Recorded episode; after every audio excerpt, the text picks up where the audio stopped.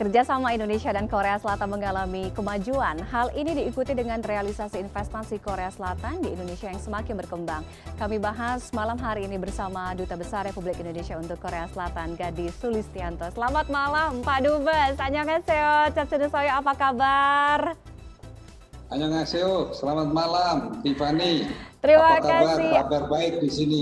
Kabar baik juga Bapak. Uh, senang sekali bisa ketemu dengan Pak, Ga- Pak Dubes lagi ya di Korea Koda malam hari ini. Uh, topiknya hari ini ngomongin soal investasi Korea Selatan yang beberapa tahun belakangan sejak dimulainya Special Strategic Partnership di 2017 dan ke sininya ini semakin kuat, semakin berkembang pesat.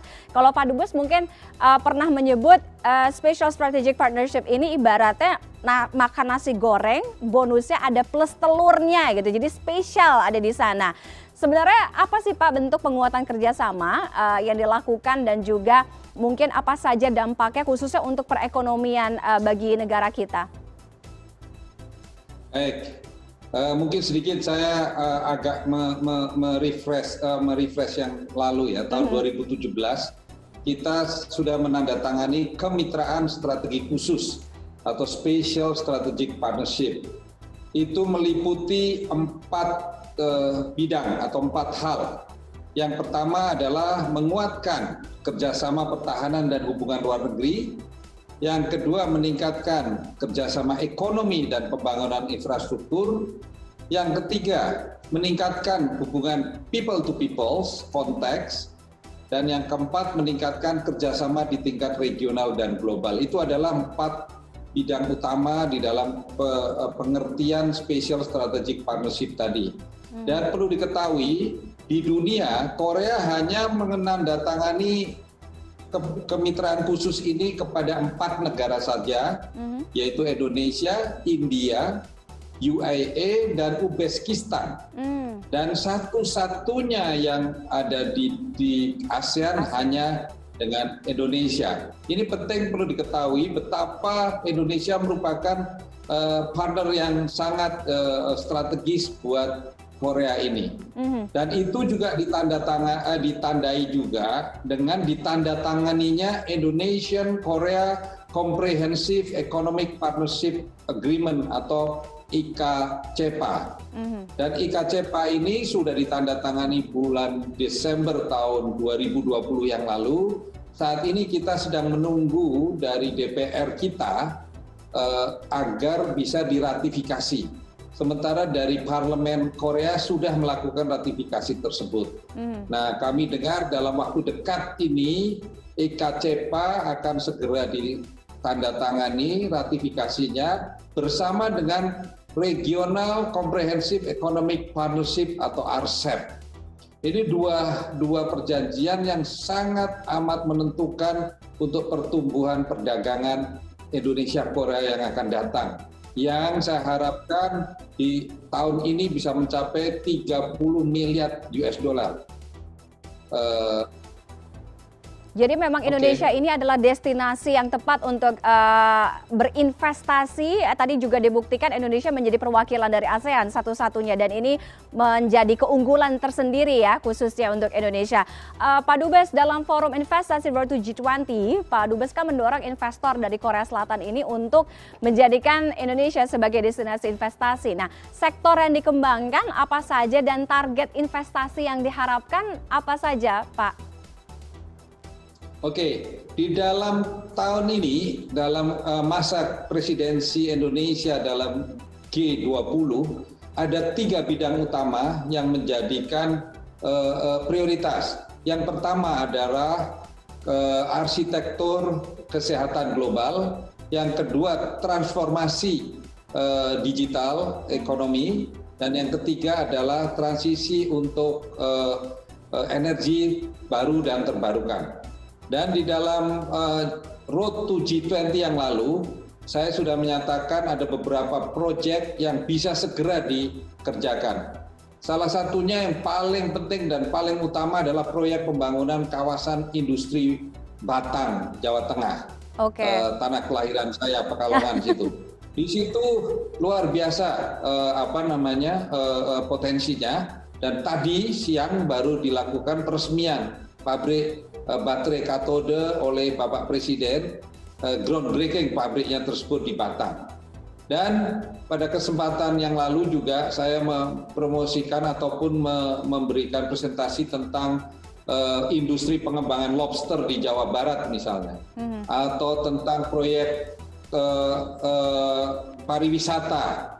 Kemudian juga adanya rencana uh, acara Nexicon atau Next Unicorn Indonesia di Bali untuk startup-startup Indonesia. Ini yang berkaitan dengan ekonomi digital di tanah air kita. Dan kita mengajak juga Korea untuk datang ke Indonesia di dalam rangka kerjasama. Bukan hanya sebagai pasar saja di Indonesia, tetapi kami mengajak juga startup Indonesia mempunyai uh, bisa memperluas pasarnya di Korea dalam bentuk kerjasama. Iya. Nah, okay. Tiffany, mm-hmm. mungkin satu hal yang penting ingin saya sampaikan di dalam G20 itu ada namanya daftar deliverable uh, uh, project mm. dan ada proyek matang kemarin dibahas sudah ada 32 proyek matang dari seluruh dunia dalam yang akan di, diumumkan dalam G20 nanti dan Korea terbanyak proyeknya matang ada 14 proyek matang dari Korea Selatan. Ini satu hal yang sangat membanggakan dan mudah-mudahan ini bisa mengisi realisasi investasi yang diharapkan di Indonesia sebesar 1.200 triliun dan uh, saya rasa Korea akan masuk yang lima besar investor asing yang akan menanamkan modalnya di Indonesia. Oke, aliran investasinya begitu deras, bahkan di uh, 2021 di kuartal pertama aliran investasi dari Korea Selatan ini ke Indonesia ada di top 3 uh, investasi asing terbesar dari Korea Selatan ada di top 3 atau tiga teratas.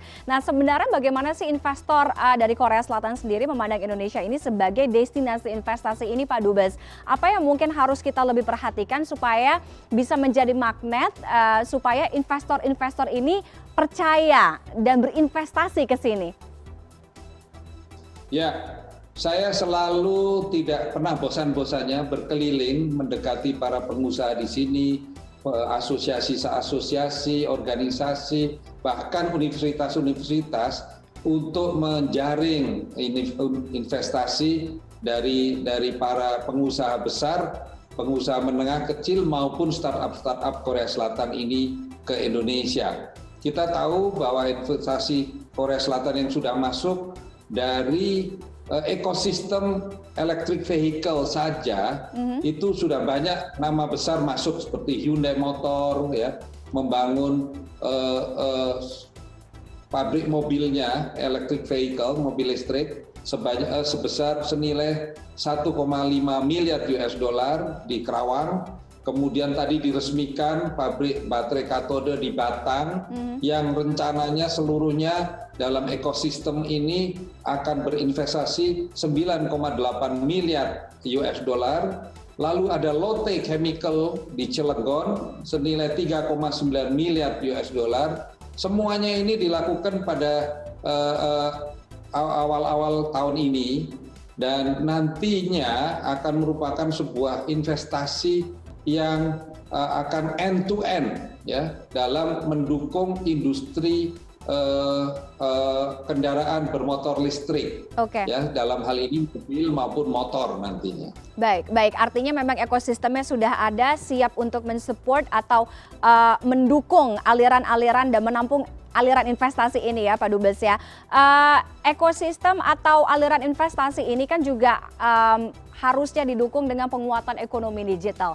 Nah, bagaimana penguatan ekonomi digital ini juga bisa mendukung um, kerjasama antara Indonesia dan juga Korea Selatan ke depannya? Ya, inilah uh, salah satu yang kami lakukan merupakan prioritas baru di Kedutaan Besar Republik Indonesia di Seoul ini dengan membentuk satu fungsi yang sebelumnya belum ada, hmm. yaitu fungsi uh, ekonomi digital dan ekonomi kreatif kami jadikan satu dan juga percepatan kolaborasi startup antara Indonesia dan Korea. Jadi saya katakan di sini saya, saya katakan bahwa ini kolaborasi bukan hanya sekedar memper, memper, apa, mengajak startup Korea ke Indonesia sebagai marketnya saja di Indonesia, tetapi kami ingin kolaborasi. Dan uh, untuk ekonomi digital ini potensinya tahun 2021 saja yang lalu sudah mencapai 70 miliar US dollar di, di Indonesia dari Indonesia dan diperkirakan tahun 2025 akan tumbuh sebesar 146 miliar US dollar. Ini sesuai pidato dari Bapak Menko Perekonomian Indonesia.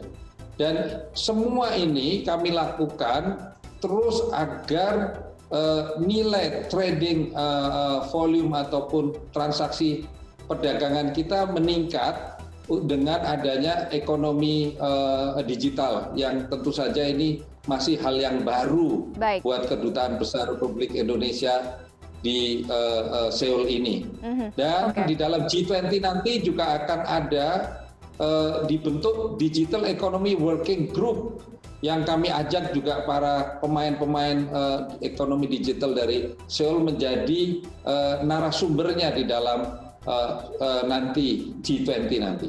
Baik, baik. Uh, berbicara mengenai kolaborasi, uh, memperingati 50 tahun uh, hubungan kerjasama antara Indonesia dan Korea Selatan. Uh, 2 Juni kemarin, Pak Dubes juga meresmikan Indonesian Center, betul ya Pak Dubes ya, di Busan University of Foreign Studies. Nah, apa saja yang ada di Indonesian Center, kemudian bagaimana keberadaan Indonesian Center ini bisa lebih memperkuat kerjasama kedua negara ini? Ya, kami uh, mendirikan Indonesia Center di Kota Busan. Ini yang pertama kali yang dilakukan dan di-endorse oleh pemerintah Indonesia. Tentu saja sebelumnya banyak individu-individu ya melakukan inisiatif secara pribadi melakukan uh, Indonesian Center. Tetapi kali ini kami uh, langsung mensupervisi dan melakukan uh, menginvolve ataupun langsung terlibat di dalam pembuatan Indonesian Center tersebut karena bekerja sama dengan sebuah universitas yang sangat uh, uh, uh, dikenal di sana yaitu Busan Foreign Study uh, di, di, di Busan yang uh, memiliki juga uh, salah satu mata pelajaran tentang Indonesia uh, dan juga mengajarkan bahasa Indonesia. Dan ini tujuan daripada Indonesian Center di Busan yaitu untuk mempercepat pemahaman budaya dan saling pengertian untuk people to people konteks. Okay. Kemudian yang kedua sebagai katalisator terbentuknya kerjasama yang saling menguntungkan. Kemudian juga sebagai hub untuk menjembatani kerjasama research tentang keindonesiaan. Ini penting sekali karena kita setelah memiliki BRIN sekarang, nantinya akan link ke BRIN di Indonesia supaya pengalaman riset yang dilakukan yang sudah berhasil di Korea dapat ditiru di Indonesia. Baik. Dan juga sebagai penyeimbang gelombang Korean Wave, kita juga ingin nanti suatu saat menjadi Indonesian Wave Betul, ya. betul itu yang kita ya. harapkan juga. Mudah-mudahan ke depannya artinya uh, dengan adanya investasi dari Korea Selatan ke Indonesia bukan cuman kita saja yang kebawa tren dari Hallyu ya kan Korean Wave, tapi juga sebaliknya kita bisa mendapatkan manfaat yang positif tentunya untuk Indonesia. Terima kasih Pak Dubes, uh, Duta Besar Republik Indonesia untuk Korea Selatan, Bapak Gadi Sulistianto sudah bergabung dengan Korean Corner malam hari ini. Mudah-mudahan kita bisa ketemu langsung ya Pak, karena sudah open border ya Korea Selatan ya. Terima kasih. Selamat malam Pak, sehat selalu. Mulai 1 Juni Korea terbuka. Silakan kami menunggu Tiffany kehadirannya oh, ya? di Seoul dan uh, di Kedutaan Besar Republik Indonesia di sini di Seoul. Baik. Saya tunggu. Terima kasih Pak Dubes. Selamat malam, sehat selalu.